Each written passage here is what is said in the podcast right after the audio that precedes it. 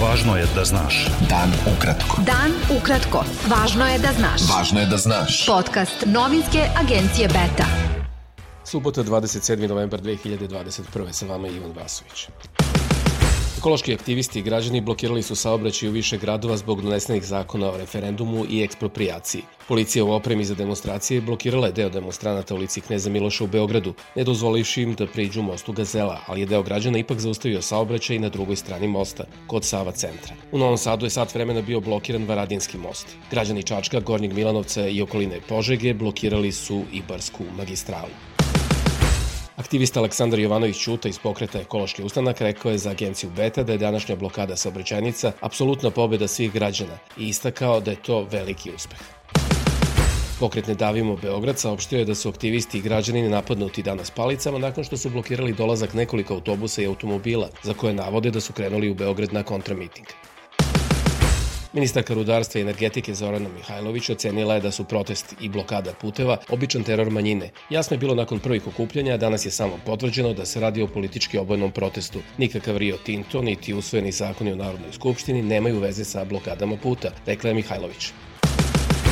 Američka agencija Associated Press javlja da se u Srbiji dogodio okršaj između policije i antivladinih demonstranata koji su blokirali puteve i mostove u toj zemlji u znak protesta protiv novih zakona za koje navode da idu u prilog interesima stranih investitora koji uništavaju životnu sredinu. AP navodi da je predsednik Srbije Aleksandar Vučić, koga karakteriše kao autokratu, najavio referendum o poslovanju Rio Tinta, a da stručnjaci upozoravaju da bi planirani rudnik litijuma u zapadnoj Srbiji uništio poljoprivredno zemljište i zagadio vode. Organizacija Transparentnost Srbija saopštila je da je glavna opasnost od izmenjenog zakona o ekspropriaciji to što je uvedena mogućnost da se privatna imovina prinudno otkupi za potrebe bilo kog projekta koji se realizuje pod okriljem nekog sporazuma sa stranim državama, ukoliko vlada odredi da je to potrebno radi realizacije projekata za izgradnju objekata od značaja ili posebnog značaja za Srbiju. To ostavlja veoma širok prostor za diskrecijono odlučivanje, a bez garancije da će ono biti zaista učinjeno u skladu sa javnim interesom, a ne interesom investitora, navedeno je u saopštenju Transparentnosti Srbije. U poslednje 24 časa u Srbiji još 53 osobe su umrle od posledica koronavirusa, a infekcija je potvrđena kod 2211 ljudi. Kako se navodi, u tom periodu testirano je 13.817 osoba. Hospitalizovan je 4561 pacijent, od kojih je 212 na respiratoru.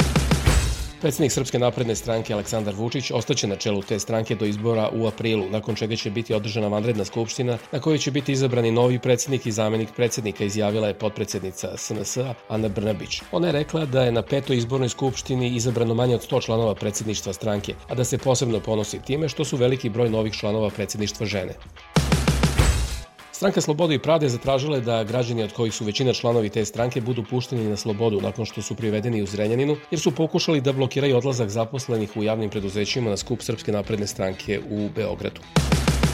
Predsednik Narodne stranke Vuk Jeremić ocenio je da će opozicija pobediti na izborima najavljenim za 3. april 2022. i da ta stranka garantuje da će po promeni vlasti biti revanšizma, a neće biti Rio Tinta. Kako se navodi, Jeremić je na izbornoj skupštini Novosadskog odbora Narodne stranke rekao da to nije bitka za fotelje, pozicije i privilegije, već za korenitu promenu sistema. Predsednik stranke Slobode i pravde Dragan Đilas izjavio u Nišu da je apsolutno siguran da većina građana Srbije više ne podržava Srpsku naprednu stranku i naglasio da će nakon izbora na proleće pružiti normalan život i stabilnu državu. Specijalni predstavnik Evropske unije za Zapadni Balkan Miroslav Lajčak poručio je na Balkanskom integracionom forumu u Podgorici da Evropska unija mora biti sigurna da nove članice unije ne donose dodatne probleme i ponovio stav da integracija regiona nema alternativu. Vlasnik i glavni odgovorni urednik portala Info Vranjske Saša Stojković Babačko preminuo je u 58. godini nakon kraće bolesti, saopštio je taj portal. Ministarke obrazovanja Kosova Arberi Negavci, ministru financija Hekura Muratiju, kulture Hajrulahu Čeku i infrastrukture Ljiburnu Aliju, u subotu je zabranjena dvodnevna poseta Medveđi, Bujanovcu i Preševu, prenosi portal Kosev. Beta. Dan ukratko. Jedno od vozila koje je učestvovalo u saobraćenoj nesreći u Kamičanima kod Prijedora, u kojoj su povređene dve osobe, bilo je u pratnji srpskog člana predsedništva BiH Milorada Dodika. Vozilo je bilo na kraju kolone i izguralo je s puta putnički automobil u kojem su lakše povređene dve osobe. Dodik je prisustovao početku predizborne kampanje za prevremene izbore za gradonačelnika Prijedora. Novi soj koronavirusa nazvan Omikron prvi su identifikovali južnoafrički naučnici, ali nije sigurno da se pojavio i u Južnoj Africi. Za sada je varijanta Omikron koronavirusa registrovana još u Velikoj Britaniji, Belgiji, Botsvani, Hong Kongu i Izraelu. Veruje se da je Omikron mnogo zarazniji od drugih varijanti koronavirusa. Zbog novog soja virusa mnoge zemlje, uključujući Sjedinjene države, Kanadu i članice Europske unije, uvele su restrikcije putovanja iz zemalja na jugu Afrike. Vlada Južne Afrike izrazila je nezadovoljstvo zbog kažnjavanja te zemlje posle odluke mnogih država da zatvore svoje granice za putnike sa juga Afrike, gde je otkrivena nova varijanta koronavirusa Omikron. Bio to pregled vesti za subotu 27. novembar. Sa vama je bio Ivan Vasović. Budite se nama i sutra. Prijetno. Pratite nas na portalu beta.rs. I društvenim mrežama. Važno je da znaš. Dan ukratko. Podcast novinske agencije Beta.